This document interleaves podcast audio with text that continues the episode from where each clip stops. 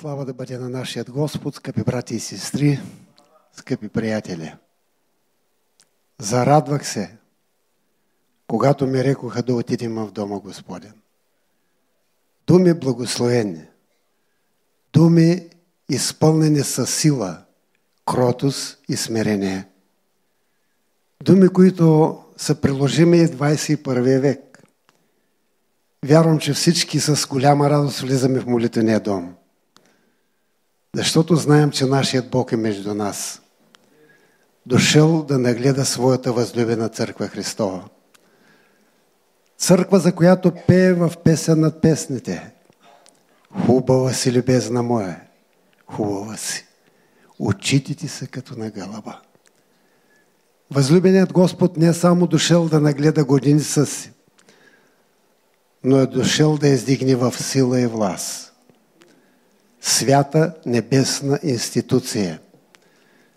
Дошли ли да изпълни сърцата ни с онази агапе божествена любов, която ще излезем и предадем на погиващия свят. И аз благодаря на Бога, защото ние служим на един реален Бог, защото имаше реално историческо събитие близо 2000 години назад.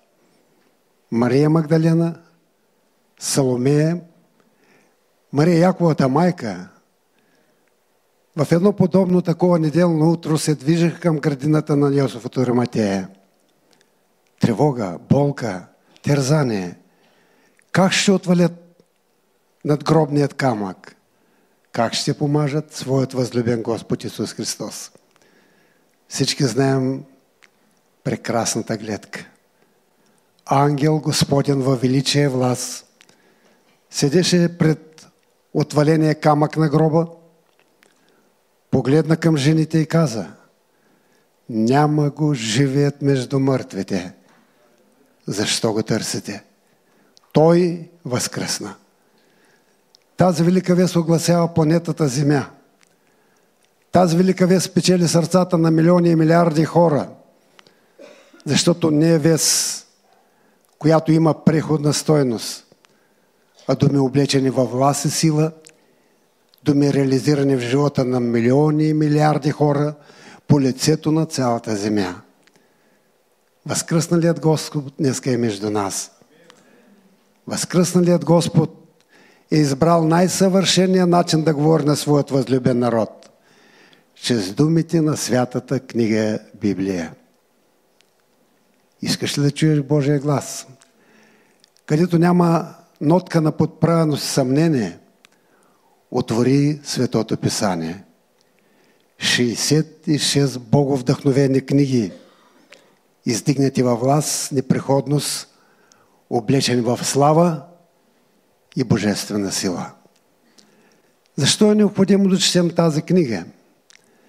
Имам един мой съсед, който, аде бе, брат Илия, стига я проповядва тая книга, бе, толкова години вече, 25, не е ли научи?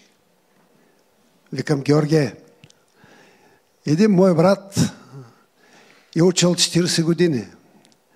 На 45 езика и на 9 наречия е изследвал Словото Божие. Това вече ума не ми го побира, на 8 езика е знал на Изус целия Нов Завет. Накрая издига ръце и каза, Господи, каква дълбочна и неизследимост на Словото Божие. Да се ученик на Христос е едно велико приключение. Да се потапеш дълбоките святи буди на чистото помазание, произхождащо от Божия дух, което единствено само може да научи човеците на истината. А пък има една основна причина, поради която сме длъжни да отвориме днеска Словото Божие. Без вяра. Нито едно човешко същество не може да застане угодно пред живия Бог. Вяра, която произхожда от слушане, а слушането от Христовото Слово. Не случайно и в основата на първостенска молитва ние чуваме гласът Божий. Отче, освети ги чрез истината. Твоето Слово е истина. И както ти си ми пратил в света, така и аз изпращам тях в света. Ще отворим Святата книга Библия. За кратко ще спрем нашите размишления върху първото съборно послание на апостол Петър.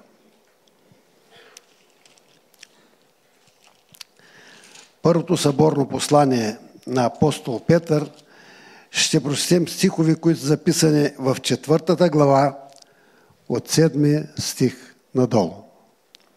А краят на всичко е наближил. И така, живейте разумно и трезвено, за да се предавате на молитва.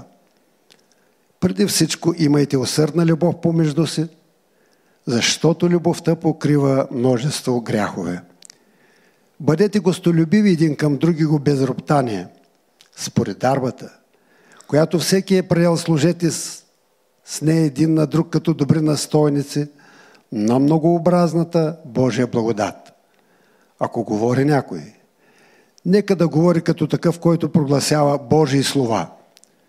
Ако служи някой, нека да служи като такъв, който действа със силата, която му дава Бог, за да се слави във всичко Бог – чрез Исус Христос, на когото е славата и господството до вечни векове.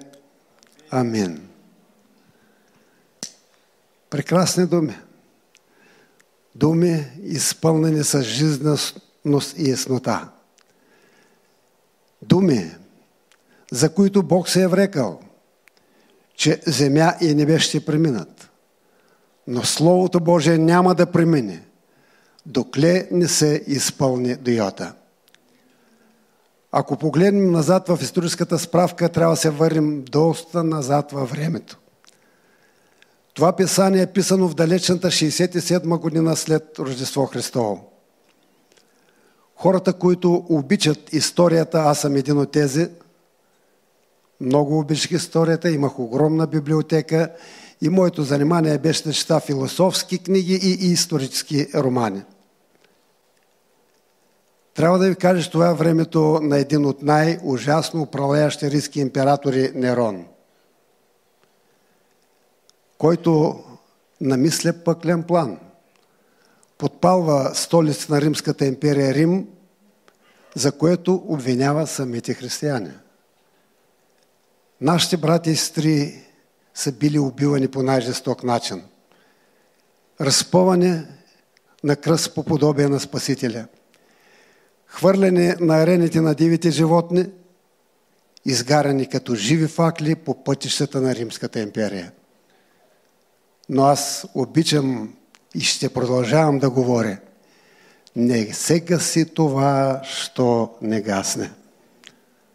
Унази свята любов която Всемогъщият Божий дух е излял на ортара на нашето оправдание.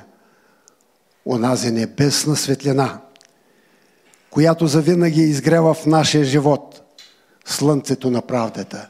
Всемогъщият Христос, сестерителни криле за човешката раса.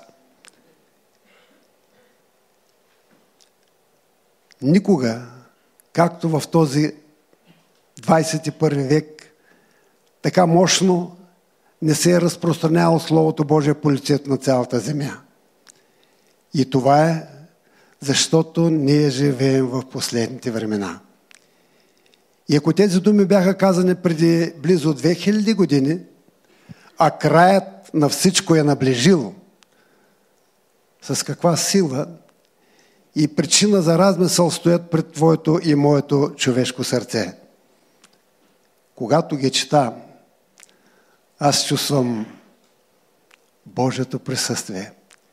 Чувствам Божието намерение да ни ободри. Защото за голямо съжаление Църквата Христова не носи онова, което Господ очаква в последното време. Много тъга и мъка съзирам в очите на моите брати и сестри. А това не трябва да бъде така, скъпи брати и сестри а краят на всичко е наближил. Не да сме тъжни, а да се, огледа, да се огледаме в огледалото на Божията благодат.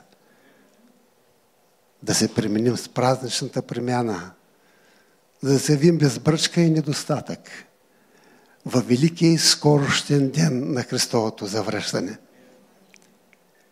Аз обичам това учение, защото 29 години проповядам учението на Божията радост.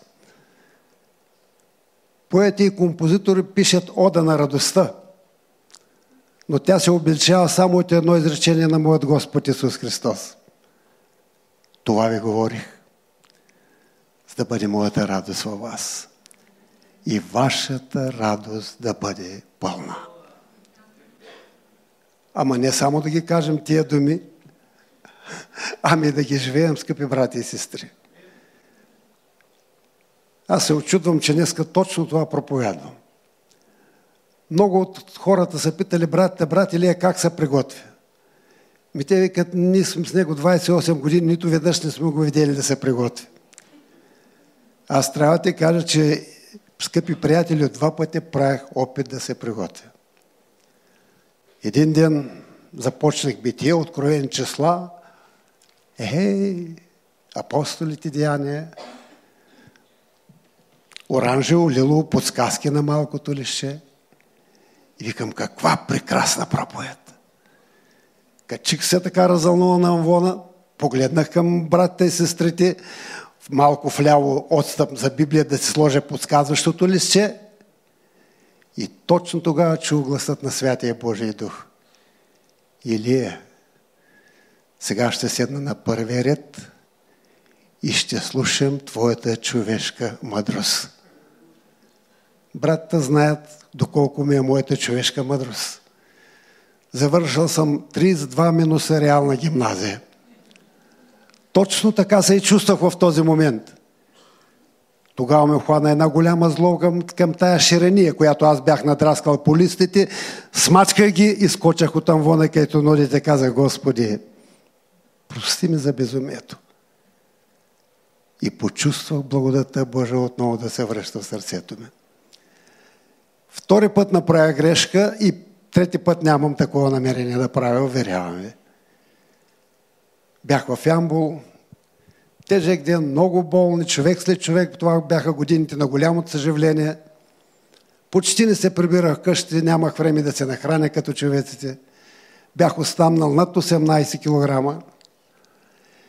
Прибавете и маглата, която още повече ме объркваше към Сливен. И се казах, какво ще се проповядвам? Аз съм толкова изтощен и объркан. И на всичкото отгоре, него ден знаех, че в нашия молитвен дом ще присъстват много големи проповедници от цяла България и аз не исках да се изложа пред тях. Докато се чудех и се молех, чух гласът на Святия Божий Дух. Илия, ще проповядаш Евангелие на Яна, четвъртата глава, четвъртия стих. И аз се успокоих. Пастири може да знаят какво пише, но брат Илия не знае какво пише в тази Яна, четвърта глава, четвъртия стих. Когато влязах в молитвения дом, брата бяха разставили апаратурата, беше пълен молитвения дом и аз реших за всеки случай да протегна текста. И като го прочетах, буквално изстинах едно от най-кратките изречения, написани в Светото Писание. И трябваше да мине през Самария. Сега разбрах думите на апостол Павел. Отвътре страхове, отвънка борби. Как за се леле, леле, сега обърках на цяло. Брат Живко, нашия са екипни, който учеше богослов, вика брат Илия. Аз не съм завършил такава за да бъде една проповед добра, трябва да трае около 30-40 минути, да поддържа вниманието и интереса на слушателите. Пък аз нямах идеи 3-4 секунди какво да говоря на темата и трябваше да мине при Самария. Сказах, не, не, не, Господи, много се моля, нека да не я проповядам сега тая проповед. Братята и сега какво ще кажат? Нищо не знае брат Илия Миланов. Да проповядам нещо, което аз зная. Ужасно нещо е да се пазари с Бога когато той ти е дал своето предложение. И трябваше да мине през Самария. В този момент се спомнях за листа и се казах, ами ако Святия Божи Дух втори път се отегли с моята измислена втора проповед. И тогава се спомнях, че наскоро бях чел Йоан Златоус. И една от най-бляскавите им проповеди, знаете ли коя е била? 30-минутната проповед на мълчанието. Прочел съдържанието от Библията, застанал и 30 минути мълчал пред аудиторията. И въобще не е сбъркал, защото съдържанието на Библията говори напълно достатъчно. Казах си точно така ще се направя като Ян Златоус. Излизам, прочитам и трябваше да мине през Самария и в продължение на 30 минути се усмихвам на моите брати и сестри. Представете си, че това беше тук и вече аз трета минута се усмихвах. Не знам какво щяхте да реагирате от ваша позиция, само аз се знам. Но трябва да ви кажа, че нямах време и за 30 секунди усмивка. Чух гласът на Божия дух. Илия, послушанието го имаше. Сега ще ти дам най-добрите конци. Да изтъчеш най-красивата картина и трябваше да мине през Самария. Скъпи брати и сестри, църквата не се нуждае от риторика и красиви напудрени думи. И говоренето ми, и проповядването ми.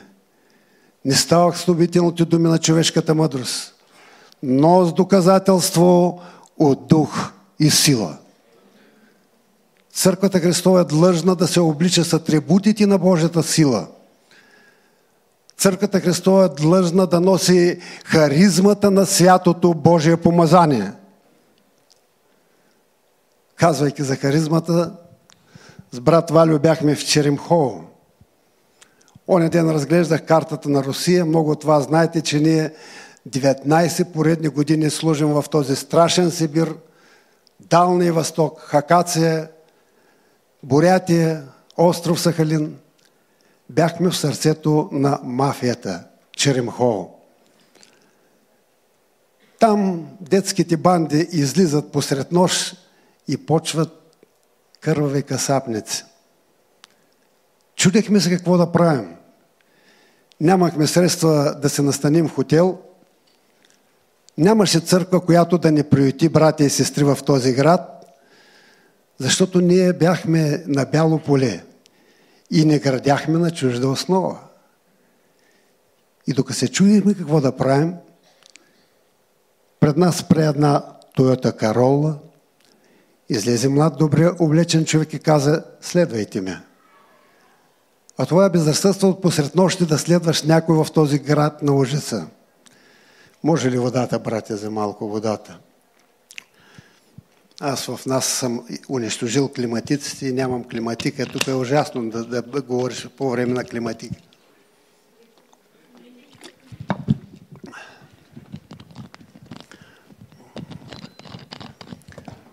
Къде не кара този човек? Тайгата и по едно време спряхме пред една огромна трикатна вила – Интересно, че когато се отвори вратата, ми погледна един човек с широка усмивка. Здравей, брат Илия Меланов. Викам, здравейте. Слушай, каза. Ти днеска на площада така ревностно ми говореше за Христос. Покай се, човече. Бог ми е пратил от края на земята да ти каже, че Той те обича, че аз пастер на подполния църква и хотел второй раз каят. Той бил пастер. Аз го държа за, за реверите и му казвам, кай се, човече. Знаете ли, в Русия съществува така наречената underground, подполна тайна църква. Защото там много християнска кръв се е. Стотици хиляди християни са убити по жесток начин по време на сталинистските репресии. Беше много голямо събитие за нас, защото неговата снаха се оказва безарабска българка и тя такава манджа не забърка, както моята прабаба със същия вкус. Петзвезден хотел не може да предложи такава вкусотия. Изкъпахме се с брат Валю и щастливо заспахме. На другата сутрин пастира ми извика. Поканиме своя кабинет и каза брат Илия Меланов. Аз целият съзнателен християнски живот съм проповядвал, че по-опасни противници на християните от комунистите вие педесятниците. Дължа голямо извинение пред небето и пред вас. Вие сте Божии хора. Отвори сейфа, и извади една огромна сума, една пачка с пари. Отидете, каза. Проповядвайте това велико слово на живота и любовта в затворите на Далния Восток. Сега трябва да ви кажа, че ние като брат Валио може да повторим думите на апостол Павел. Тази тайна съм научил, да живея в имане и в нямане. Докато брат Вали го бяха взели комарите, подут целия и тем подобни, бяхме на първия ред в първата класа, финно облечени и напред. Хабаровск. Когато отидахме в Хабарово за първи път в този град, защото някои се ходят, е така, между другото, абе да отидел на мисия. Каква мисия отиваш? Прати ли ти Бог? Прати ли ти Бог? Търсихме 50 Когато намерихме 50-ната църква, брат Симон, около 35-6 годишен, мы не принимаем вас. Почему не принимаете нас, братья? Не искат да наприемат 50-ниците. Он задето е казвал, че сме по-страшни от комунисти, не даде да отидем там, а те не искат да наприемат. Потому что я услышал, что вы являетесь харизматик. Чул той, че сме харизматици. Така ли викам? Ми аз не съм попаднал в 50 на църква. Една църква без харизмата на Святия Божий Дух. Без помазанието на Божия Дух. Без присъствието на девете свръхестествени дарби. Без присъствието на петослужението Божие е блато. Зловонно блато в което никога няма да се наведе и най-уморения пътник да пие от неговата вода. Извикай духовния съвет, за да разговаряме. И когато проведахме този разговор, те разбраха, че ние сме техни хора, как казват Русия, наш човек. Започнахме проповедите в една голяма зала и Бог съдействаше с чудеса и знамения. Брат Валя, каже, Маджестик ли беше тази Тойота? Сега сега не съм много по машините, те по ги знае. По едно време, пред залата, която проповядваме, паркира една шикарна Toyota Majestic, която струва цяло огромно състояние, като невъзможно да бъде купен от обикновения човек. От нея излезе богато облечен фин млад човек и буквално с строева стъпка се приближава към мен – Брат Илия, редник Захар являет се по твоя приказ. Бе викам, какъв редник, каква заповед, бе човече, кажи кой си ти? Това се оказа един от най-богатите хора на Далния Восток. Предприемач, който продава дървесина на едро на Япония и Китай. Слушай, чух, че ти си чудотворец. И моят главен счетоводител е на смъртно легло. Отказаха и двата му бъбрика. На другия ден той го доведе. И знаете ли какво се случи? Бог изцери неговият приятел напълно. Този човек беше толкова впечатлен, че покани екипът ни да гостуваме в неговия дом. Ето беше голяма грандомания. Когато влязах в спалната, то футбол на малки въртички да играеш спалнята толкова огромна, релаксираща, някакви водоскоци и аз във въздуха заспивам. А той като ме сграбчи, брати ли я толка не засипай, само вика не заспивай, вика. Попа, дай 100 000 долара за той, дай 100 за другото, а не ми каза, че има жив Бог, който спасява, благослава и изцерява човешкия род и в днешния ден. Този човек на заведе почти на края на земята, Констомолс на Амур, да се молим за неговата баба и дядо болни от коксартроза. Бог изцери и бабата и дядото. И тогава този човек беше толкова въдушен, вика тук ще ви водя в църквата в нашия град. Без да знае, че баптисти и пидесятници въобще нямат обща дума. Те са толкова близко, колкото стои слънцето от изтока на запада и няма събирателна единица. Но това е голяма личност. И те без да разберат кой кой е, не поканеха на Авона. Когато започнах да проповядвам, баптисти разбраха, че аз не съм техен човек. Те бяха забили надолу главата си, като че ли бяха на траурно присъствие. Редник Захар се чудеше каква е тая атмосфера и когато свърши проповедта, те тръгнаха към вратата, за да излизат. Такава срам след това никъде не съм брал. Той грамаден мъжага застана на вратата я ни пропъщу ни един и не пуска никой от християните да излязат от молитвения дом. Бог ви изпратил Божий човек от края на земята, а вие някак се така виновно излизате от молитвения дом на очеред на молитва. Пастера не смее нищо да му каже. Аз само се чудя къде се скрия за тамвона. Конфузна ситуация. Но той не пускаше никой. Понякога магарето Бог избира за да говоря на нас, християните, скъпи брати и сестри. Нека Бог да ни благослави. И като видяха, че няма друг изход, те дойдоха да се моля. Моля, моля. Ой, дорогая сестра, смотри, нет никакой пахол. Тая жена, която имаше голям тумор тук в а, сгъвката на коляната, става, нямаше никакъв тумор. Другата, ама гледай моите вика разширени вени се пребраха. Пастире, гледаш изумление и тогава настъпна веселието. Защото се разрушаваше доктрината на лъжите на дявола. Издигаше великата власт на несекратимата свята Христова кръв, в чието ране днеска ние отново се изсеряваме – Нека Бог да ни благославя.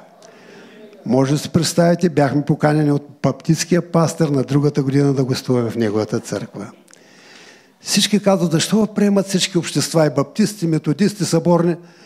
Ми, брате, мислите му вие с големите дипломи, с многото книги и научено си там апостол, пастир, не знам, хиляди още други термини. Каква е тази работа?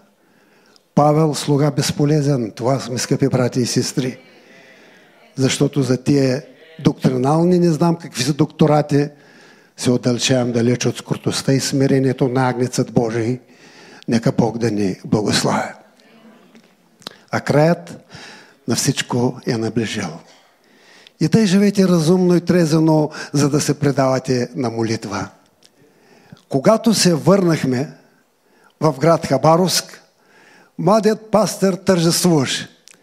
Църквата се беше увеличила на 400 човека и вика, такава вика ревност не завладяла да благовестваме брат Илия, но нямаме средства да обходим този огромен регион. Сигурно много от вас знаят, че там, Хабарос, Дални Восток, е река Осури, където живеят най-огромните същества тигри, осурийските тигри. Когато влязахме с Захар, той вика, бе, пастир, вика, тая жигула твоя ли е? А пастир имаше една жигула, ма от 70-те години, тя почти разпаднала се. А вика, мое, слушай, пастирю, тебе, вика, осорийските игри ще издат в тая жигула. И знаете ли какво направи? На другия ден, пред кабинета на пастира, седеше чисто нов лъскав жип Тойота 4 по 4 кой беше тос? Редник Захар, аз не знам. И това не е приказка Алфа Лейла Олейла, хиляда нощи една по Шхиризада, а един реален живот в силата и благословението на живия Бог. Нека Бог да ни благославя. Скъпи брати и сестри, а краят на всичко е наближил. Ободрете се. Усмихнете се не на брат Илия Миланов на Господа. Няма нищо по-тежко на един родител да вижда умъчнени, отъжнени, някак се нихилистично настроени деца. Спомням се онзи момент и то не беше много далеч. От вас бяхме в каварна. Знаете ли, първа град Каварна пости Страбин Койолова, говоря 90-те години – Екипа беше под среща много вражебно мерени с камъни от местните хора. Аз, като човек, който познава духовната сфера, трябва да кажа, че на околните градове в България са Видин, Каварна и Свиленград. Не си ли задавате въпроса защо рок динозаврите на века се събират каварна? някакво непознато граче, каменисто, изтрито от историята и паметта на човеците, рок динозаврите на века там се събират. О, утре Господ ще покаже своите си. Когато отидахме на това място, младия пастир река, брат Илия, неподходящо е времето. Ние сме 15 на човека. Ей, тай как да ще проповядаме в един дом на една наша сестра, да не смущаваме обществеността. Какво казвам, братко? Няма да се съглася с тебе. Господ е казал, че ние сме светилник. Турен да служи на високо. А не да бъде слаган починика на човешкото безумие и човешката гордост. Водиме при господин кмета. При господин кмета. Ми той е в инициативата на всичка тази работа. Виждаш ли, каза тия тълпи от народ? Викам, виждам ги, какви са.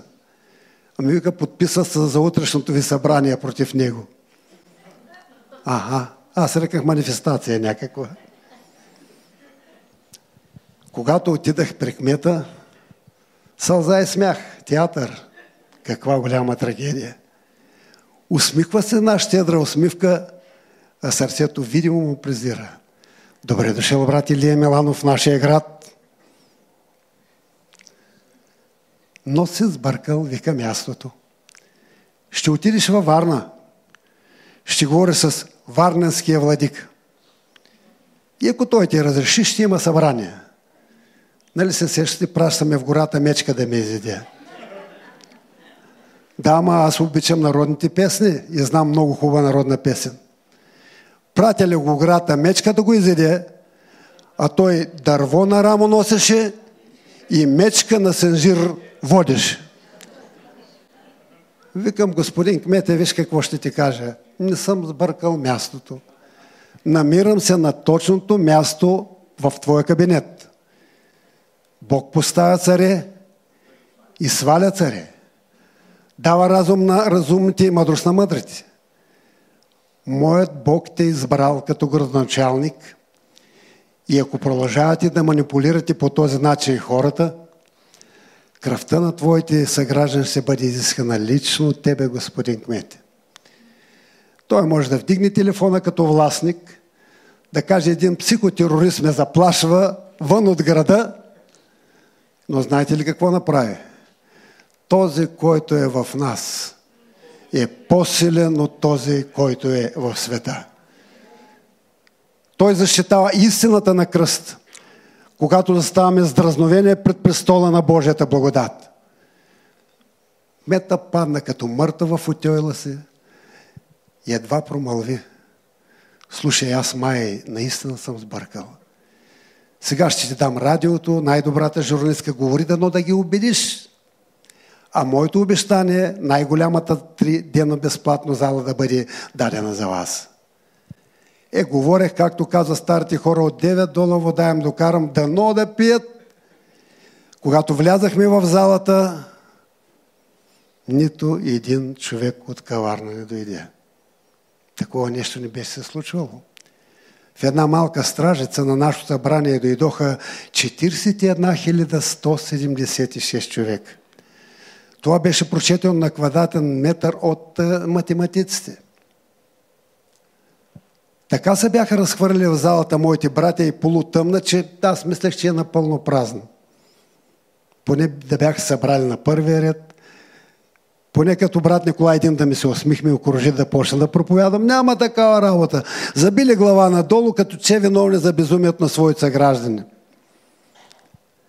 Има една легенда, която говори, че след като нашият Господ възкръсва дявола, отива при него и каза, Господи, ти си победителя.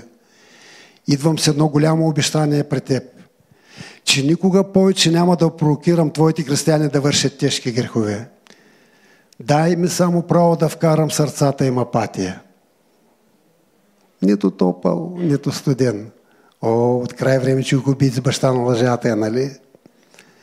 И точно такава апатия ме охвана. Казах, толкова бягах, говорех и в крайна сметка нищо. Ще проповядвам как да е и ще търсим друго поприще на проповеди. никога не казвай, ще проповядвам как да е. Тогава чух гласът на Святия Божий Дух. Илия, погледни в залата. Сега ще дам очите на Христос, за да видиш Христос какво вижда в тази зала. И аз погледнах с надежда да видя с очите на Христос. Но нищо подобно такова не видях. Старият траур, забити глави надолу, но аз съм упорит човек, защото съм рибар. Кълвени, кълве от 7 до 7, аз гледам плувката и толкова. Гледах, гледах до онзи момент, когато Святия Бож Дух ми даде очите на Христос. И знаете ли какво видях? 15 оживотворени скъпоценни камъка, вградени в короната на Божията святост и вечност. И ти на това съкровище си проповяда сапатия, така се събудих, че може би това бяха най-красивите ми проповеди, които съм проповядвал в каварна и въобще в моето служение. Когато приключи събранието, към мене дойде един млад човек. Брат е, моя баща е известен, барона всички го знаят. Мозъчен инсулт, ляво парализира на цялата му част. Безмълвие и в безмълвието пак хули Бога, каза. Майка ми също вика с хляб, сол, бъклица в моя дом няма да те приемат. Но много се обичам татко, ела и му говори. Беше напреднала вечерта, 10.30, когато влязахме в дома. Голям предвор, лозница, маса от трупа на слакомства. Но като приближавах към масата, аз го приличих като пир по време на чума барона на инвалидната количка, разливат алкохола на здраве, на здраве. Какво на здраве, нещастници? Когато приближих масата, се изправи една възпълна жена и буквално като картеч ме разстреля с гнусни думи и сквернословие. Най, най, думата, която мога да кажа е само е нахалник, другите не се ангажирам да ги казвам. Тя говори с такава голяма сила – Прилича ми на сливенския вятър бора. Но трябва да кажа, че ние сливнали сме устойчиви от към вятъра и ни бора, ни нищо ни наплаши. Говори, говори. Жено, викам, приключи ли? Не виждам причината, що така нахално, гробовато, елементарно се държите с мен. Аз не съм нахалник. Любовта на младия човек, който обича баща си, ме накара в то, да дойда в този дом, където видимо не съм добре прият. С тебе приключих. И погледнах директно към барона. Той ме гледаше с любопитство. Изкривена уста, късигащи панталонки там на инвалидната количка. Бароне, до кога си на инвалидната количка, го питах аз. Но той не може да ми отговори. А жена му като орлица над него с бутилката така ме гледа с още по-голямо презрение. И понеже той не можа да ми отговори, аз използвах тишината, тръгнах към него и положих ръката си върху него. И се молех с една кратка молитва. И знаете ли какво се случи? Нищо. Абсолютно нищо. А може си представи какво се случи с онази, която сееше ветрове. На буря се обърна. Аха, ти ли си този прочув чудотворец, брат Илия Миланов? Няма ги от сливен поставените лица на инвалидни колички да ставате да ръкопляскате, жив е вашия Бог. Па както казват младите с сесопачен терминология, аз се кефех. Защото хората виждаха в моето лице един безполезен слуга, който се моли, но не стана нищо. Защото много добре знам, че не зависи от този, който се моли, а от този, който дава, скъпи брати и сестри. Но вече 20 години служение 9, аз знам едно. Този, който дава, винаги надскача ръста на нашето човешко очакване. Рядко пъти аз отговарям на безумица с безумие да не ме счита за безумен. Но то е писано в Словото, нали така, брат Николай? Този път реших да го приложа да видя как действа в домът на барона. Те нагонеха. Викам, скъпи приятели, пък те никак не са неприятели, видимо, повече от неприятели. Така лесно, брат Илия, няма да го изгоните. Ей, сега почваме да ви пеем евангелски песни. Ле, ле, ле, ужас. Това е безумие за тия хора да им пиеш евангелски песни, като те гонят. Ама те не знаеха какво да правят и ние дрънахме с китарата и по едно време като скочи барона от инвалидната количка.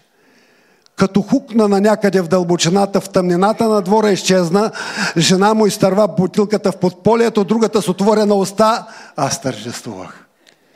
По едно време барона се появи в осветената полоса и направи нещо такова подобно на пирует. На левия си крак, на лявата си ръка и пееше някаква весела народна песен. Брат Илия вика, дай си ръката. И аз се подадах ръката в неочакване. Така ме стисна, че буквално чувствах болка в костната система. На другия ден не ми трябваше нито кмет, нито радио, нито журналистка.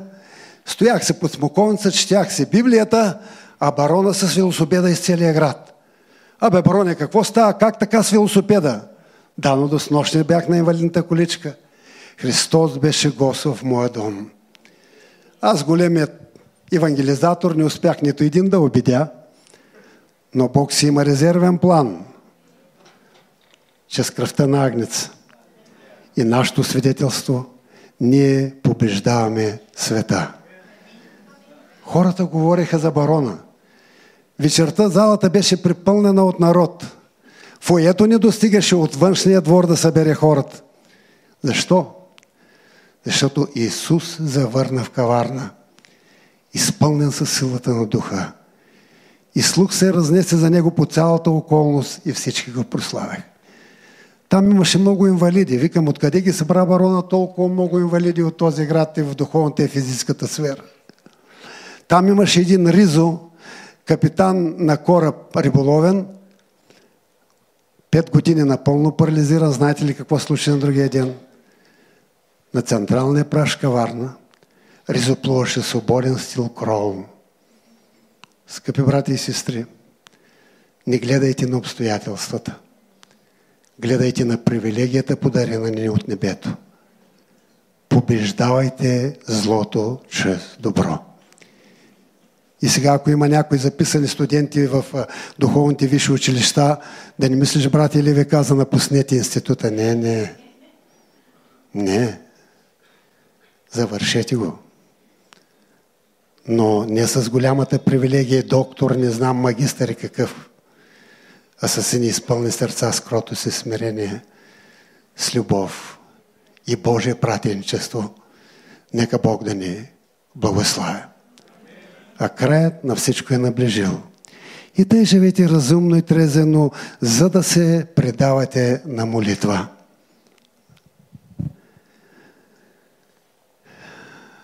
Бяхме в Москва.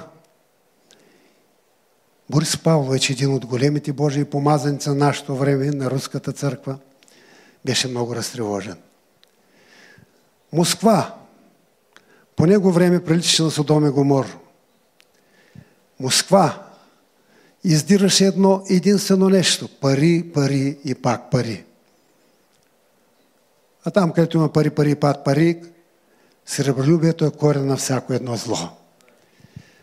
Пастира каза, брат Илия, с тая пастирска ръка саморъчно съм раздал 7000 покани за вашето събрание.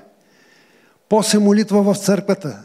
Всички се активираха и по подобие на каварна, не само в каварна, и в 20 милионния град също се случи, нито един човек не посети нашето събрание. Викам, брат Борис Павлович, защо викам толкова се прескъбен? Нали знаеш, че когато в едно семейство се решават важни проблеми, ние не викаме тълпа от улицата да не решава проблемите. Мобилира се семейството, защото при тях е проблема и те трябва да го решат. Бог може би в тези 10 дни е решил да говори на семейство, на църквата Христова в Москва, така че бъди спокоен. И аз започнах да проповядвам. И точно тогава се отвори вратата. Една много красива млада жена застана на края на молитвения дом. Сега аз много добре знаех, че има един единствен невярващ човек. Но проповядах като за милиарди. Искам да ви кажа, че няма причина, която може да зарадва небето. Освен когато една безсмъртна, безценна душа застава на покаяние пред Бога. Нека Бог да ни благославя. проповядвах.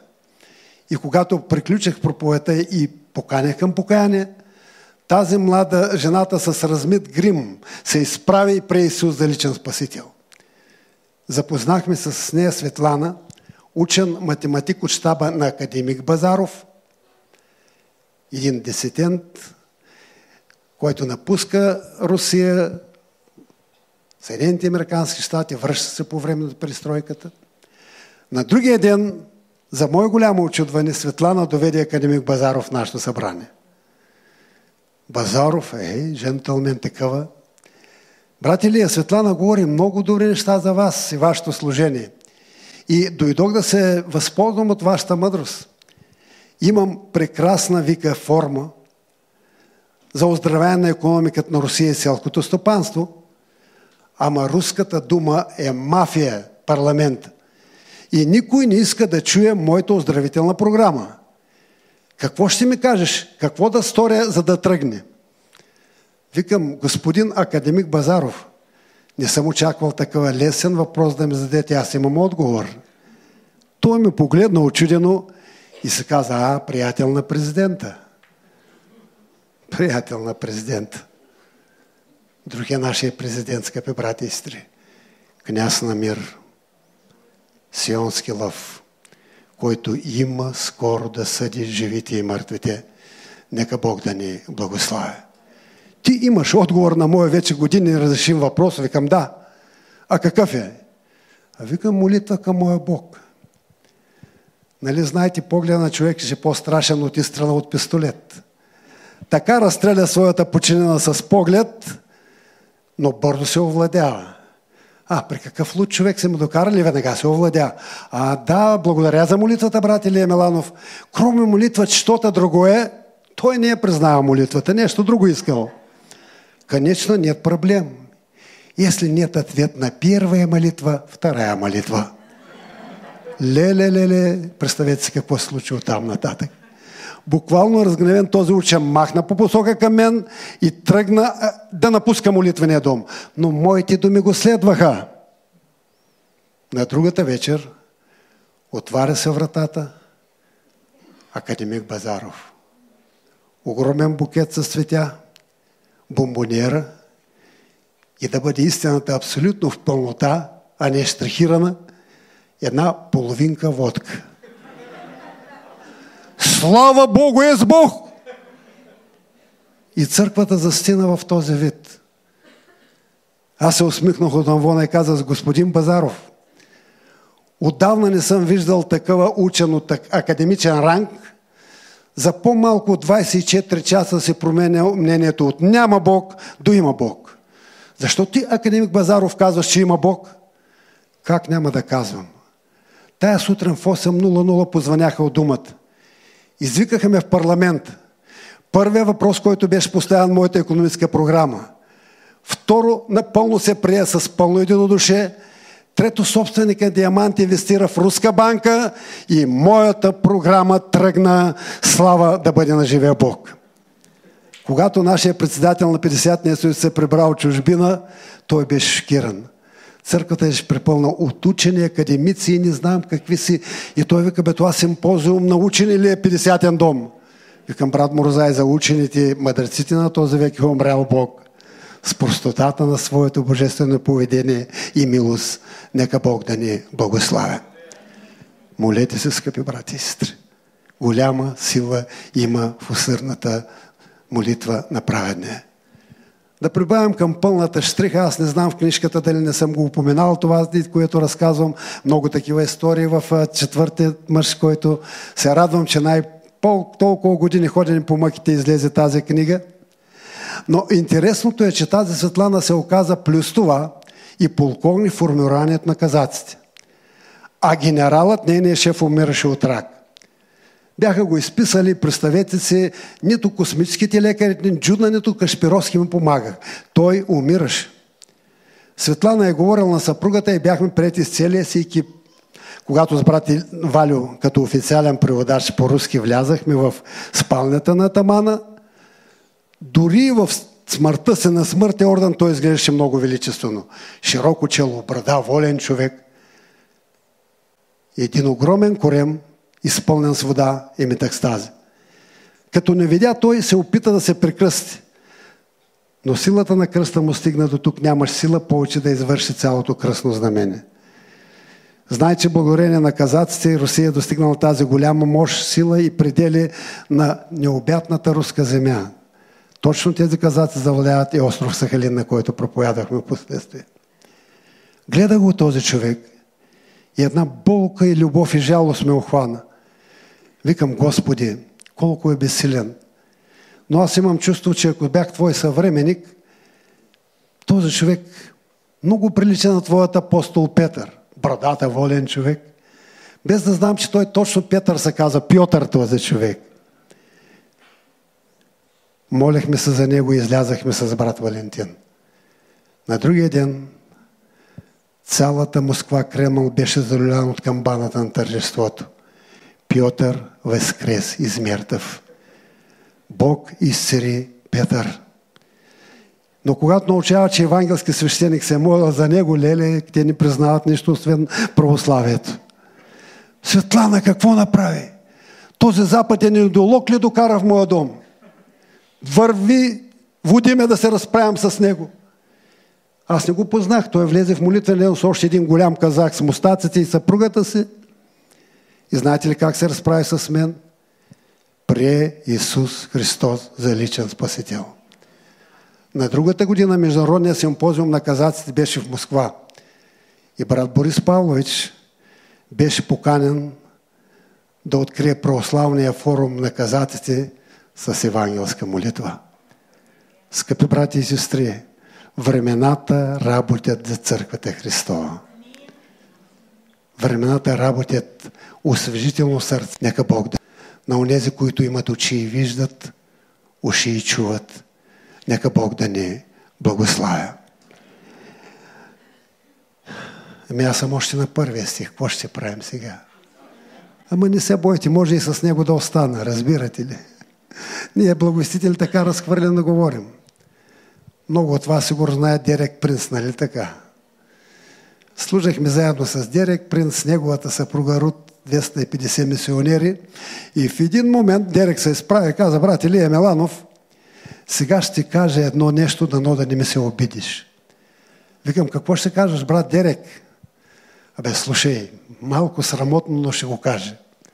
Ако аз, който съм учител, пиша на вас, благовестителите, обща оценка по Библията, тя е твърде слаба. Три по милост.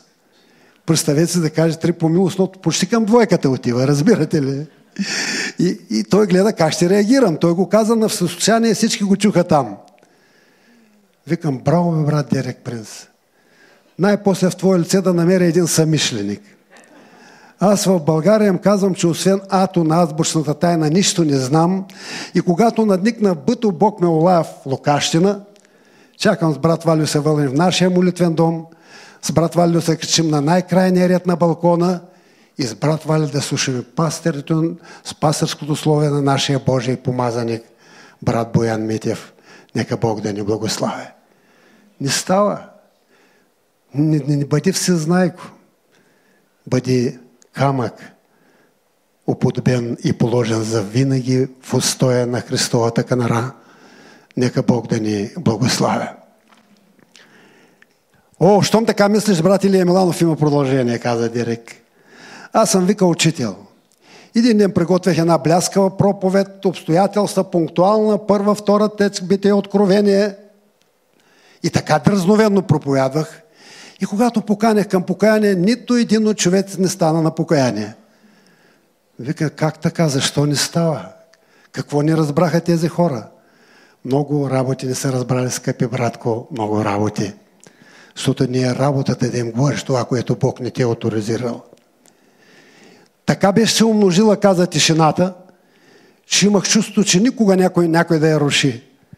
Тогава между хората излезе един такъва по подобие на тебе тройка жия, погледна към хората и каза, слава да бъде на живия Бог.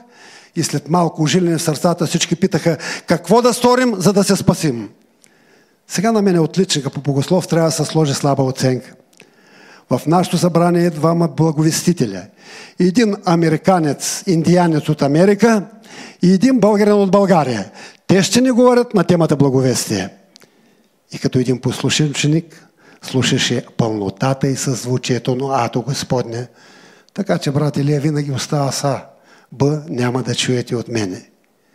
Но все пак ще прехвърля и към другия стих, да не кажете, брат Илия, ти само един стих ли приготви. Преди всичко, имайте усърна любов помежду си.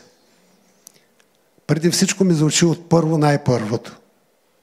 Така мисля, че е разширение му превод. Преди всичко, имайте усърдна любов помежду си.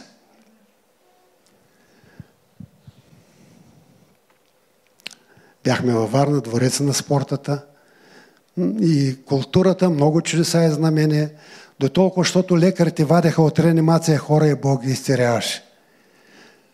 Безкрайна служба, която приближаваше полунощ. И бях толкова вече изтощен и разбрах, че хиляди хора останаха на лична молитва. Казаха ми, как лична молитва? Аз нямам сила дори да сляза на сцената там и да се моля за хората. Казах, аз може да нямам сила, но имам нещо, което ми е подарено от небето. И тая да чежест, и това се нарича АГП любов. Уморен слязах и точно тогава ме обкръжи една голяма група от млади хора.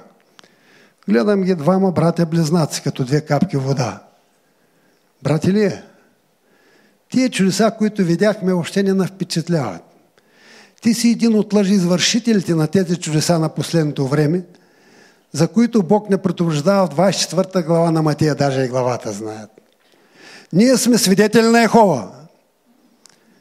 Аз се усмитнах уморено и казах, млади хора, не знам на кого сте свидетели, но аз искам да ви кажа, че имам един, на когото аз подражавам. Апостол Павел каза, подражавайте на мене. Така както сподържавам на Христос. Аз подържавам на този кротък и смирен Павел. И съм научил нещо много мъдро от него.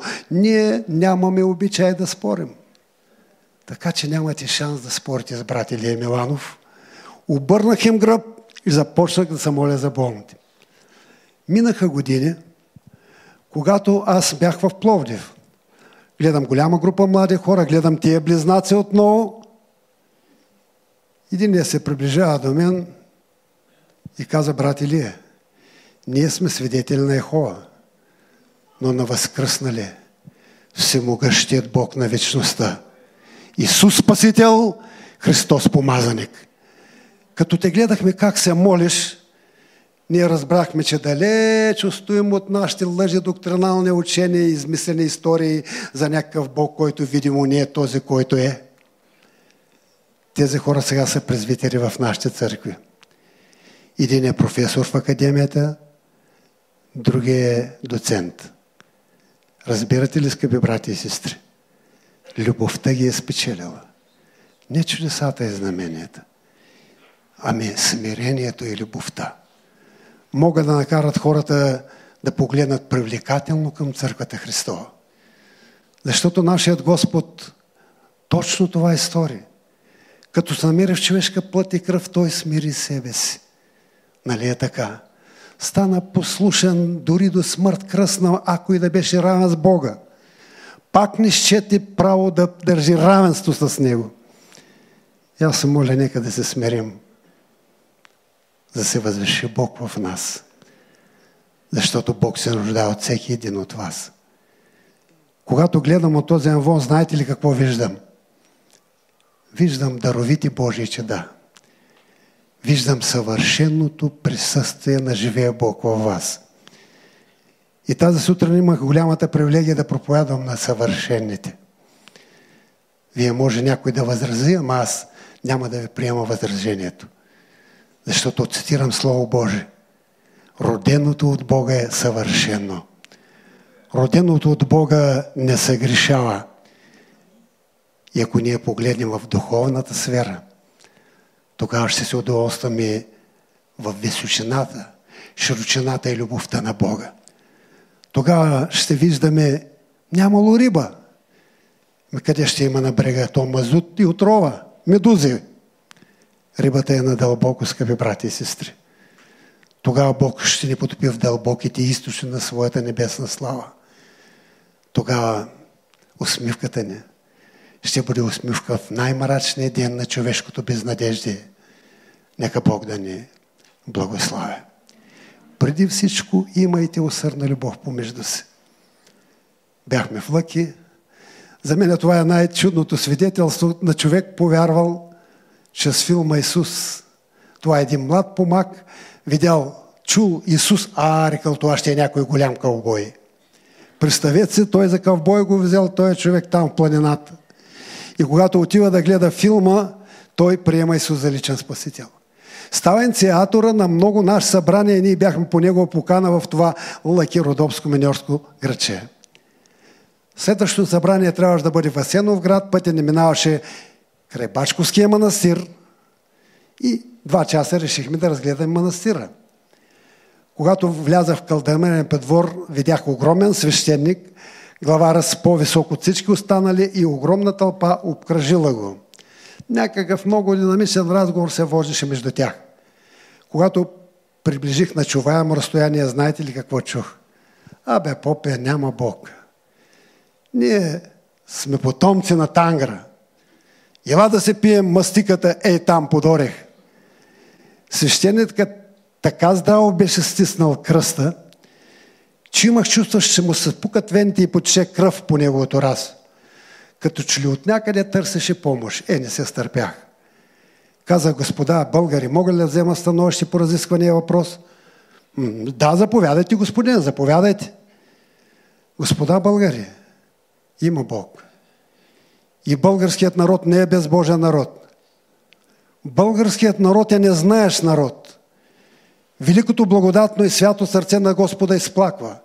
Людите ми погиват поради нямане на знание. И започнах да им говоря Евангелието. Знаете ли, никой не искаше да ми напомня, съм потомък на Тангра, нито пък ме канеше да пия мастиката под орех. Свещеника ме гледаше с голямо очудване. Кой си ти, човече, каза той. Ми аз му каза християнин. И извадих Библията от чантата. Брат Николай преди малко говори за трите основни деноминации, нали? Това е протестантското издание. Евангелско. Свещеника в мига позна, че това е протестантското издание, рязко стъпи няколко крачки назад, издигна огромната ръка в знак на протест. Той, православният, стана протестант. Ти каза се протестант. Викам, братко, аз не съм протестант. Аз чета Словото Божие, аз съм християнин. Защото когато моите братя събраха в Антиохия и решиха да некат себе си християни. Защото Христос живее вътре в мене. Слушай, човече, ако викам им към някакъв, имам протест, моят протест е против Сатана, който от край време човек убийци баща на лъжата. Свещеника това му се видя добро, като долу да продължи разговор. Вика, добре, това е много добре, ако говориш истината, но защо вие евангелски християни не признавате, каза светиите? Така ме пита свещеник. Викам, да не признаваме светиите ли? Как така? Тези богогодни желони, с които Бог освещава и показва пътя ни към небесата. Когато влизах във водното кръщение, моят пастор ми каза, брат Илия Меланов, ти носиш едно ставроненско име на пророк Илия – опази го чисто пред Господа и тогава ме кръсти във водното кръщение. Свещеника и това му хареса. И каза, добре, ама тогава защо не признавате Светата Майка Мария? Какво? Братко, който не признава кротката и смирена Мария, директно ти казвам анатема да бъде. И това не го казвам аз със Словото Божие. Апостол Павел каза, дори ангел Господен донесе друго благовестие от небето.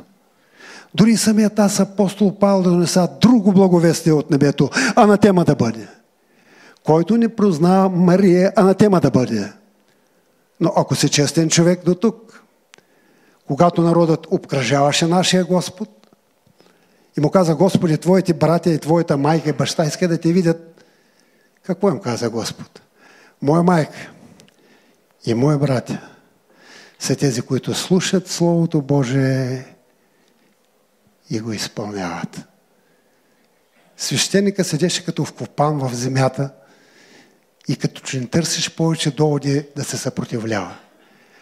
Но в един момент, не знам какво му озря в главата, махна по посока към мен и каза и въпреки всичко ти си протестант и хукна към своята килия. Да, но ние християните имаме огромна преднина пред религиозните хора. И това е съвършенната Божия любов.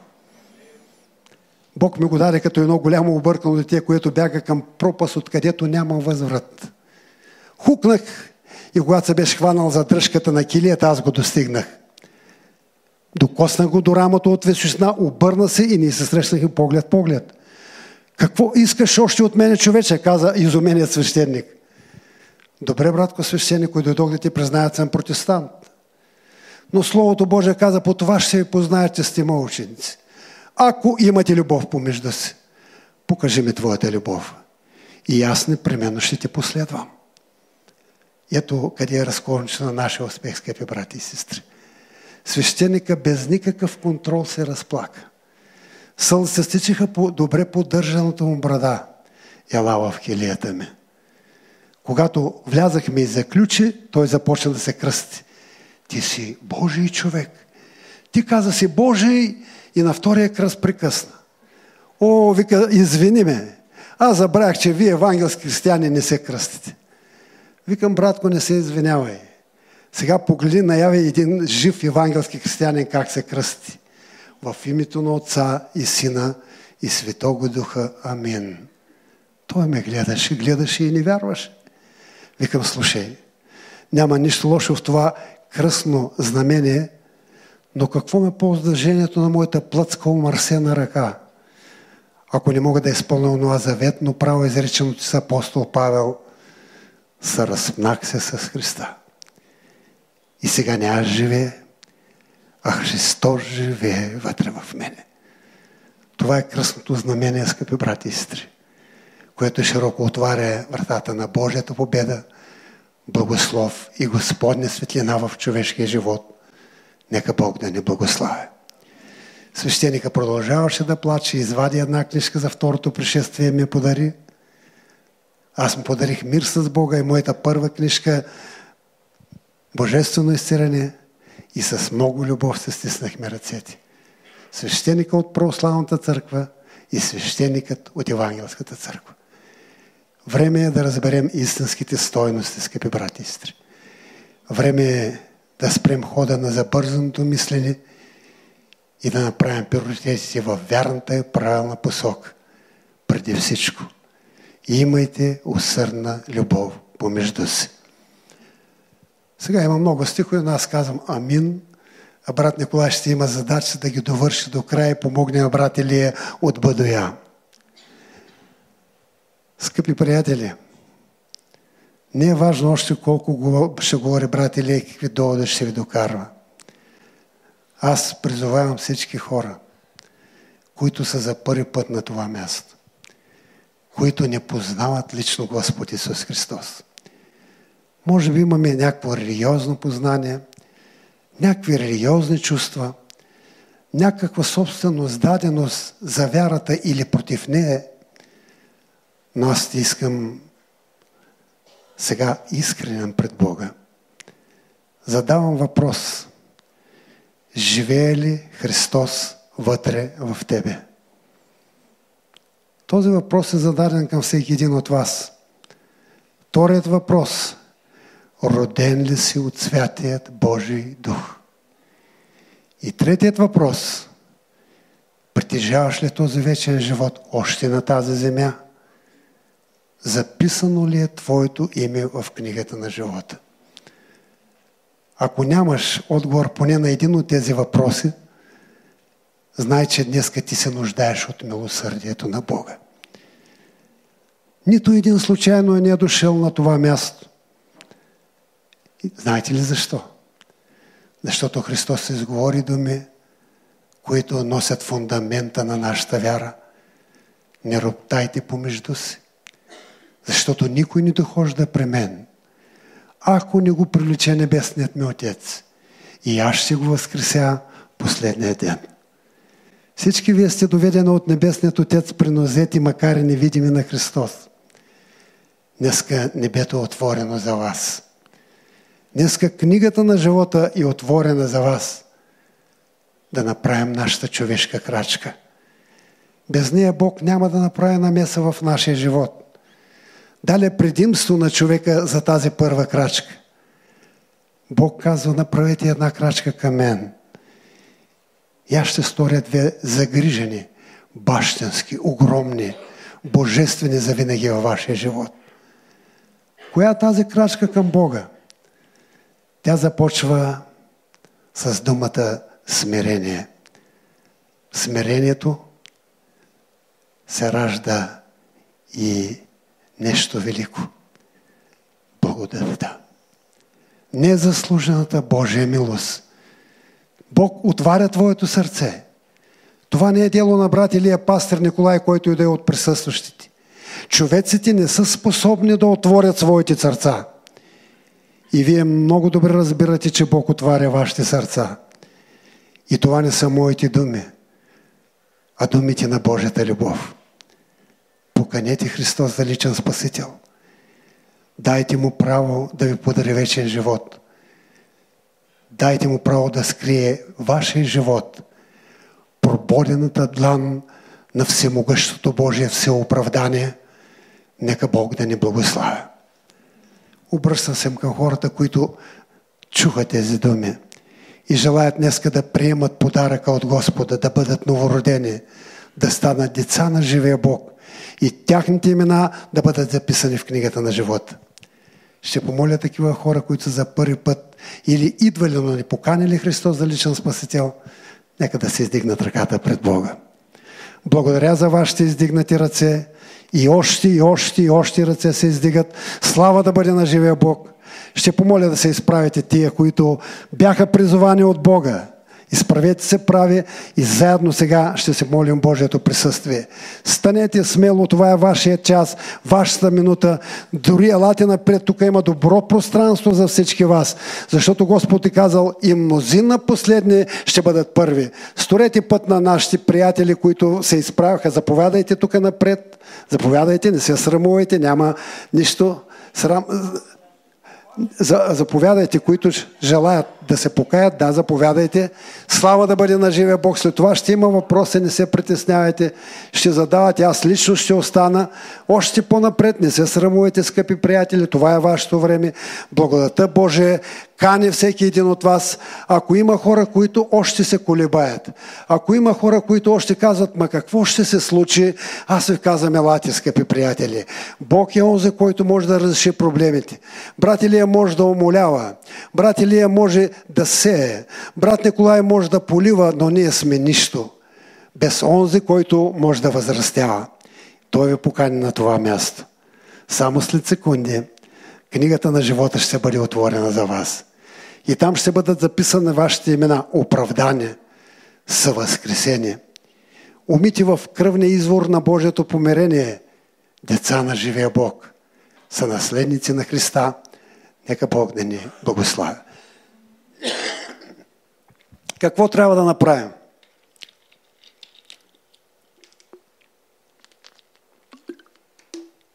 Ами простичко е казал Бог. Със сърце вярва човек и се оправдава, а вашето сърце подсказва, че трябва да дойдете тук, нали така? Аз не ви говоря приказки. Аз ви казвам, че днеска вие преминавате във вечния живот. Аз ви казвам, че от тук нататък започва благословение за вас, за вашите деца, за вашите внуци, пра, пра, правнуци, хилядолетия напред. Защото Бог е обещал, че там, където един човек приеме Исус за личен спасител и се спаси, спаси той и целият му дом. Сложете в знак на смирение дясната ръка на сърцето си, затворете очите си и дайте с тази простичка молитва да помолим Бог да прости греховете ни. Нека да кажем така на глас. Отче святи, аз ти благодаря за Твоята божествена любов и милост, която показваш мене грешния човек. И аз те моля, Господи, прости ми греховете извършени в годините на моето човешко незнание. Измий ме с пресвятата си кръв. Запиши името ми в книгата на живота. Това смея да моля и прося. Достойното и пресвятото име на Господа Исуса Христа. Аз приемам Исус за личен Спасител, защото Той е Бог и няма други богове. В името на Отца и Сина и Святия Дух, животворяща благодатна и вечна Троица. Халилуя! Амин! А сега с велика, голяма и задоволство, радост ви казвам, добре дошли в Царство Божие. Добре дошли в умилостителната прегръдка на живия Бог. Добре дошли в милиарното семейство на Църквата Христова. Нека Бог да ви благославя. Къде е брат Николай, пастира? Брат, приветствайте това съкровище, което е 2, 4, 6, 8, 10, 12, 14, 7, повече от каварна, 17 уже отворени камъка. Слава да бъде на живия Бог. Слава, слава, вечна слава.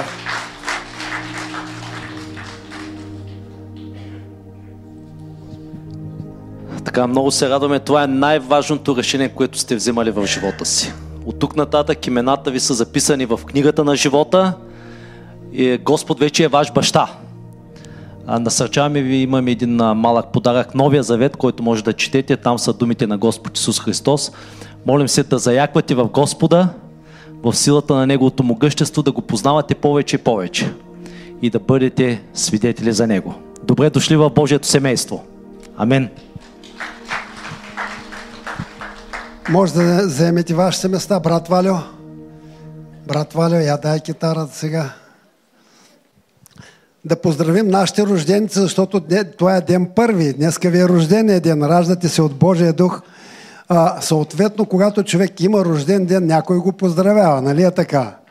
Така че ние желаем да я поздравим с една песен – Съжалявам, че не можахме да дойдем с пълния си екип, но ние се надяваме, че няма да бъде нашето първо и последно идване в Добрич тая година. Спомням се онзи момент, когато свършихме от каварна и нямахме нито една стотинка да заредим резервуара. И от Добрич се обадяха. Пък ние в Добрич тогава цая църква ние познавахме. Ми Водор, брати ли, елате, послужете в нашата църква, послужихме, пък бензина не ще застигне някъде още за 40-50 км. Къде е Сливен? Пък на всичкото отгоре бях, бях поръчали обложки за филма Божествено изцеление, една огромна сума по подобие, както си ти случай, трябваше да платя на другия ден, а ние нямаме стотинки да напълним резервуара. И когато свършихме проповедта, брат, и се тръгнахме, Брат Теодор река, чакайте, чакайте, духовния съвет помоли да изчакате малко. И след малко Иводор донесе един плик. Когато отворях този плик, той отговаряше на тази фантастична сума за обложките на филма, заредихме си автомобила и от тогава нататък ние никога не смели в недоимък. Така че помним този град за добро и благодарим за вашата жертва, скъпи брати и сестри. Нека Бог да ни благославя.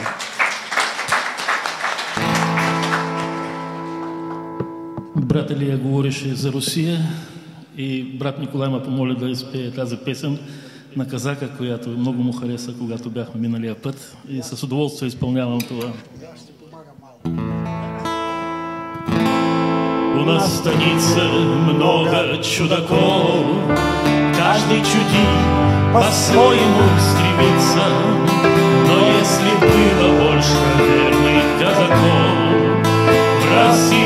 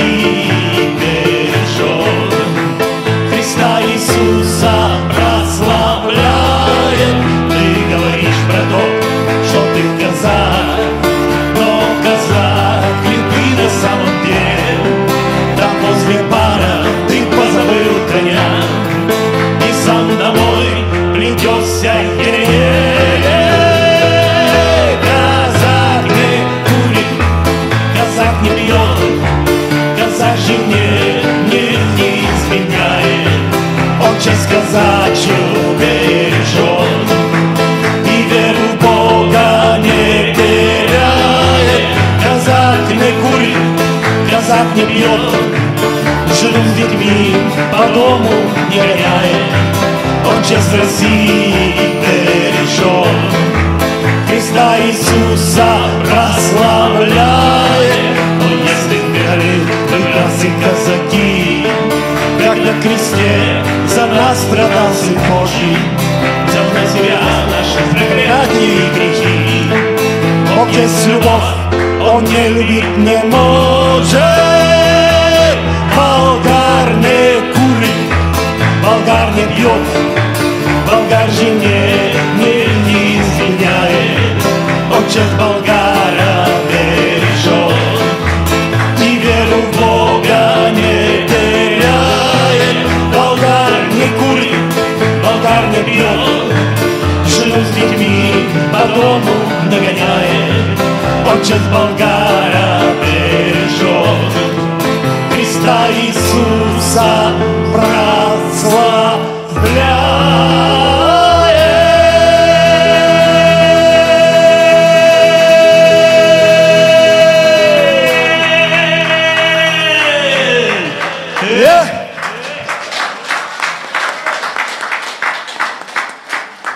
Така са братите казаци в Русия. По този начин хвалят Господа и се радваме, че може това настроение се предаде и в молитвения дом в град Добрич.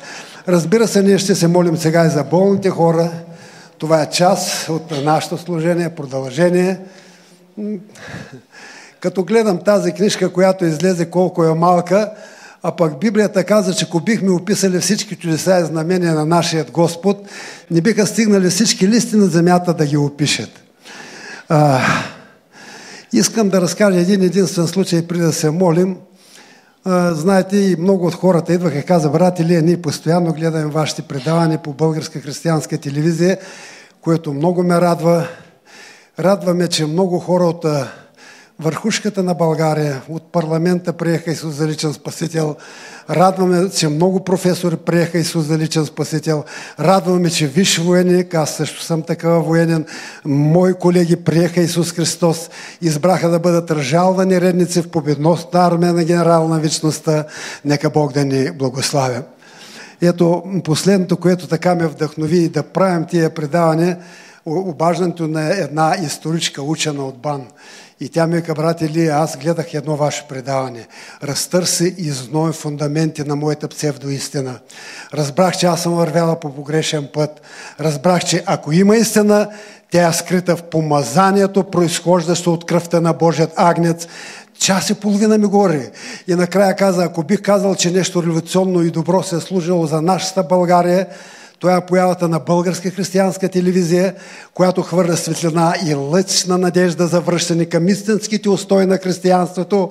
Нека Бог да ни благославя. Така че нацията няма да пропадне. Аз не съм оптимист. Аз съм вярващ човек. Аз знам, че ще има втори век на България. Много по-златен от първия, защото винаги последните са, са по-първи от най-първите. Нека Бог да ни благославя. Обажда се Петър Петров. Някои от вас сте го гледали сигурно в среща при брат Благовест Белев, бизнесмена. И каза, братели, обажда ми се Христо Странжев, полковник от полицията, без да знае, че Петър е приели за личен спасител. Може би много знаете тази чудна история на този голям бизнесмен, който сега е наш брат във вярата един ревностен служител и благовестител на Царство Божие. И полковника казал, слушай Петре, Четири пъти слагам това дуло на пистолета и нямам сила да натисна спуск. Аз съм заболял неизцелимо и приготвил съм добра сума за килър. Намери го и му продай след разстрела сумата. Петър казал, ей, човече, ти попадна на точния човек, нямаш проблем. Но имам едно малко условие. В събота ще гледаш Божествено царение по българска християнска телевизия. Абе, какво да е само този кучески живот казал да свърша полковник. В понеделник ми се обажда Петър Петров. Брат Илия, без много оговорки, телефона вече е в ръката на полковник. Здравей, брат Илия, малко басово говори. Здравей, полковник. Какво става? Бе какво става? В събота гледам божествено изцерение. Някаква огромна сила влезе в мен и аз съм напълно здрав. Самоубийство ли следващия път? Вечен живот, че с вяра в името Божие. И идвам в Сливен да те целувам ръката, вика полковника. А, викам полковник без ентузиазъм. Като дойде в Сливен няма как да ми целунеш ръката. Защо вика? Защото викам се налага аз твоята, не ти моята да целуваш. Слугата, а не господаря, целува ръката на човека. Бяхме миналата година цялата зима в Пловдив. Покая се екскмета на град Раковски. Един човек, който беше посветил целия си живот в разруха на Евангелската църква. Беше нещо много велико. Беше нещо много велико. Един ден той е гледал българска християнска телевизия, а дъщеричка му представи си наша евангелска християнка, той е изгонва като едно безпризорно момиче, за него не е дъщеря. Целта му е била да ликвидира евангелизма. Един ден е гледал наше предаване. Звъни на дъщеричка и казва, бе, той човек много интересно говори за Русия, пък той е комунист. В сърцето се човека. Много интересно говори. Не го ли знаеш да ме запознае с него? Бе, как да не го знам, вика, той ще е го сега на нашата църква. И баща им дойде. Това беше по време на страдната седмица и при Исус заречен Спасител. Той винаги идваше, винаги идваше в деня с отворени уста и слуша, започна да води свои колеги, една учителка и така нататък. И една среда го нямаше. И аз се очудях, бе, защо моят приятел, той е човек, който при Исуса го няма. И някъде по средата на пътя, връщайки се от Пловдив, позвъня телефона на брат Иван, дъщеричката съобщи, че баща им на път за църквата пада и умира. И може да представите, нашите църковни служители отказали да го погребат. Както ска, може ли Савел да бъде Павел, този гонител? И тя каза, братели, нали ще дойдеш на погребен? Как няма да дойда, викам? Този човек е стакан, сигурен, за който съм сигурен, че е в Царство Божие, е точно този екскмет на, на Раковски. Когато отидахме там, огромно множество народ се бяха събрали колеги партийци, а той е в основата на разцвета и просперитета на целия град, много уважаван човек. Когато чука, че евангелски свещеник ще го погреба, камбаните на римокатолицизма потънаха в мълчание. Те не искаха да бият камбани за господин кмета. И първите ми думи бяха камбаните на римокатолическата църква мълчат. Но камбаната на Божието тържество бие с радост за Божия свети е преминал във вечността. И трябва да ви кажа, че всички до един покаяха. И комунисти, и приятели, както четяха те на, на пудрени слова, когато ги приканях в миг на окото, дясната ръка на сърцето и там на гроба настана съживление и живот от небето, нека Бог да ни благославя. Така че използвайте и там, особено в това траурна тишина, да чуят благодатния глас на Агнецът Божий. И така, ние ще се молим, скъпи брати и сестри. Но се издига на река, нека да представим нужда на страдащи, близки, родственици и приятели. Издигаме множество нужди. И аз лично представям и за моята внучка, която е тежко болна и все още е в болницата, малката ми Велизарка, да се върна и да намеря в здраве и сила. Ще се молим за всички, които присъстват на това място. Ще се молим и за всички, които ще бъдат представени чрез дрежка които носят дрехи, нека да ги държат в ръката си в този момент. Не е необходимо да ги слагаме тук на Амвона, Бог е там и на последния ред, и там на края на остров Сахалин, даже и на края на остров и труп. Знаете ли, че има и труп, който е част от архипелага Корилски острови. Той е най-крайният източен остров и на него е написано тук свършва края на света. Бяхме само на 600 км, не можахме да долетим до този крайен свършек. Явно още много има време Господ да спасява хората, докле Евангел се проповяда до последната истинната точка на планетата Земя. Нека Бог да ни благославя. Нека да се изправим, скъпи брати и сестри. Знак на смирение да положим дясна ръка на сърцето, да затворим очите си и заедно да се помолим с тази кратка молитва за божествено изцерение. Нека да кажем така на глас.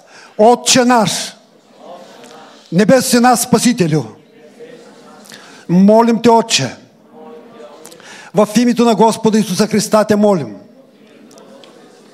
Стори това изцарение, защото Ти толкова възлюби света, че даде своят народен син, за да не погине ни един, който вярва в Него, но да има живот вечен. И ние отново се връщаме при изворът на Словото, в което ти си казал. Там, където двама и повече хора са събрани в моето име. И аз съм там. И ние вярваме на Словото. И ние се оставяме в Твоята божествена десница. И ние се оставяме в Твоята благодатна воля. И те молим в името на Христа. Жой фарлова ловър ривидейт в името на Господа Исуса Христа извикаме творско чудо. Всички поражения и заболявания в тези хора да бъдат премахнати отстрани с силата и действието на Святия Дух в името на Господа Исуса Христа. Ела, святи душе, нека Твой огън падне. Ела, святи душе, нека Твой огън падне. Ела, святи душе, нека Твой огън падне. Също така те молим Небесния Отче да отговориш на нужди проблеми, които бяха поставени чрез издигане на ръка или чрез дрежка. Защото ние знаем, че за Тебе не съществува обем, разстояние или пространство. Това смеем да молим и просим. Достойното и пресвятото име на Господа Исуса Христа. Халелуя! Амин! Дайте като един всички да кажем Благодарим ти, Господи Исуса Христе, за изцерението. И с вяра да заемем мястото си. Скъпи брати и сестри, аз очаквам много изцеление. Защото Бог винаги наскача ръста на нашето очакване. Не съм любопитко, който желая сега на секунд да разбера какво е станало с вас. Защото трябва да я кажа, че веднъж Господ каза, ето аз те изцелих, отиди и индей казва, що те стори Господ. Пише ли го в твоето Евангелие, брат Николай, нали? И в моето го пише. А понякога казва, отиди и кажи, що ти стори Господ. Е, това е много неразбираемо за нас, християните, в ситуацията. Защо веднъж, а втория път така? Искам да ви разкажа един буквално на кратки случай, където намирам разколниче за нещата. Някой от вас може би гледали тази велика фигура Стилян Панагонов. Това е един от най-добрите европейски колоездачи на 21 година. 91 година в една година календарна той печели 8 златни медала и един сребърен бронзов на световни, европейски и вътрешни форуми. Този човек е на 21 година. Неговият треньор, когато аз лично познавам, Стехан Бахаро, вика, той като завърти педалите, разлага се рамката от силата на неговото въртене. Страхотен човек. И този млад човек отива да види баба си и дядо си, той е към ЦСК-то състезател, но е от град Стара Загора. И точно тогава, карайки по улиците на Стара Загора, фронтално един шофьор го блъска, Тялото ме каза излетя и от тежестта на неговата здравена, тая маса от килограми, смачка покрива на шофьора. Интересно каза, че аз видях трупа как отскочи поломен, геообразно струшен крака, кръвта ми се стича по стъклото, но аз го виждах отгоре, каза. На 360 градуса, не е виртуална реалност, ми всичко виждах около себе си. Видях шофьора как изкочи оплашен от автомобила по късегащи, той се държеше ужасен главата, защото беше причинил смъртта ми и аз лицето ми започна да посенява. Тогава изкача един човек, който му отваря е, с, с, зъбите с отверка и му издърпва език. Оттам напочва, започват трагедиите. Кости, чупване, намесена операция с операция и лекарите решават да му кажат истината. Стиляне, не може повече да експериментираме с тебе. Трябва да ти кажем, максимално ти остава три дена да, да вземеш решение. Ние не можем да отлагаме тази операция. Трябва незабавно да ампутираме десния ти крак. Стилян вика като гръм от ясно небе. На 21 година звезда на Европа, света и изведнъж с един крак. И точно тогава ние бяхме в Стара Загора.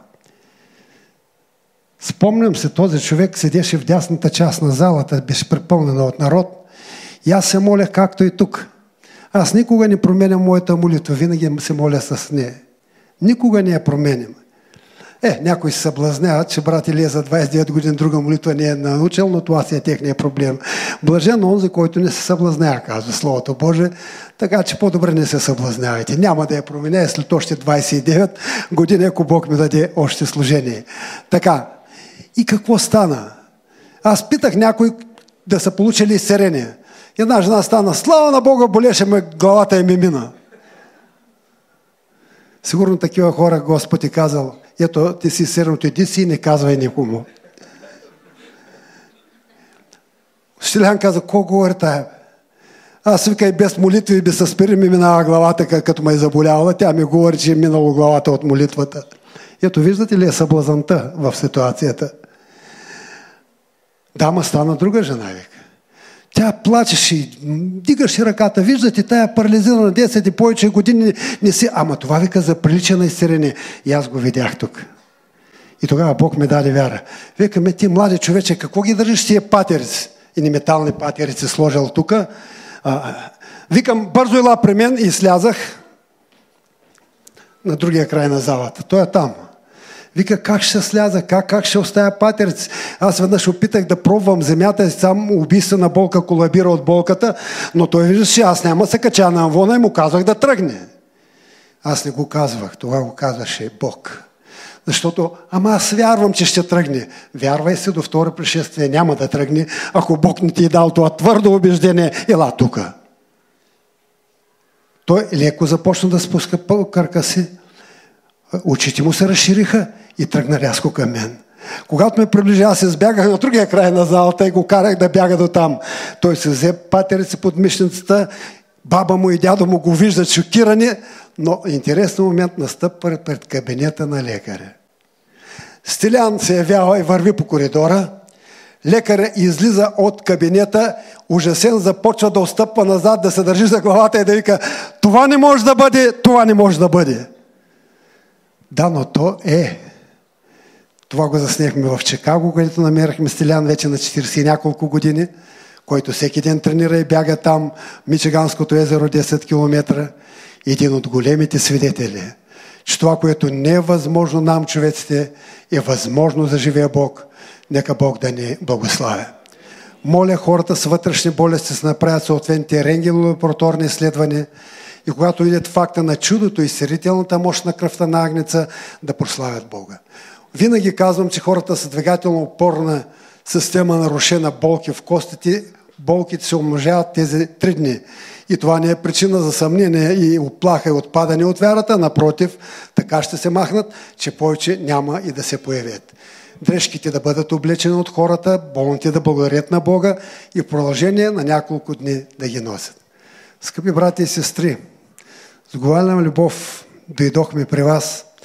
Ще ви помня в молитвите си, но много ви моля и вие не понете в молитвите си. Тая година я виждам на жена година, още посред зимата, голям график, много пътуване, както в България и чужбина. Бяхме в Атланта с екипа си, в Штата Жоржия и един така мисия, мисионери, подобни на нас, бяха събрани. Един брат на достолепна възраст, Павел, мисля, че се казваше брат Павел, вика, брат, аз съм обходил целия свят. Благовествал съм Евангелието на всички племена и народи. Зад гърба си оставях много ученици и много Божия слава видяха очите ми.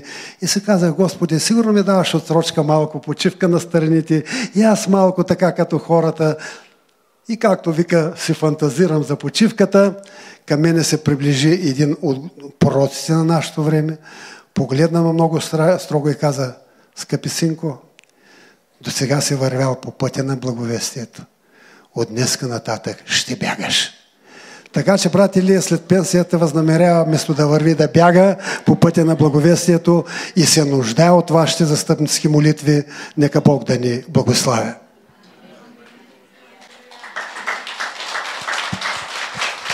Така, може ли да се изправим?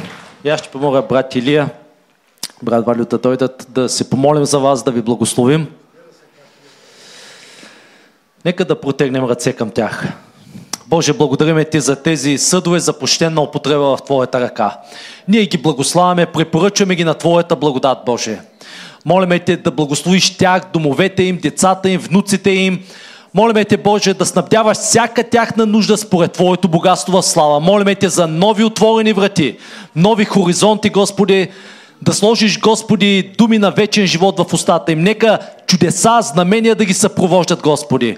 Ние ги благославяме, молиме Те за ангелска протекция, молиме Те за отворено небе на тях, Господи. В името на Исус. Молиме Те, Господи, да ги насити с дългоденствие, за да могат, Господи, да разказват за Твоите дела. В името на Исус ги благославяме. Върни ги отново при нас, Господи, с нови свидетелства. В името на Исус Христос. Бъди с домовете им, с семействата им, Боже. Благодариме ти, святи души, че ти си вътре в тях и ще ги употребиш и ще продължаваш да ги употребяваш за Твоя слава. В името на Исус се молим. Амин. Слава на Бога.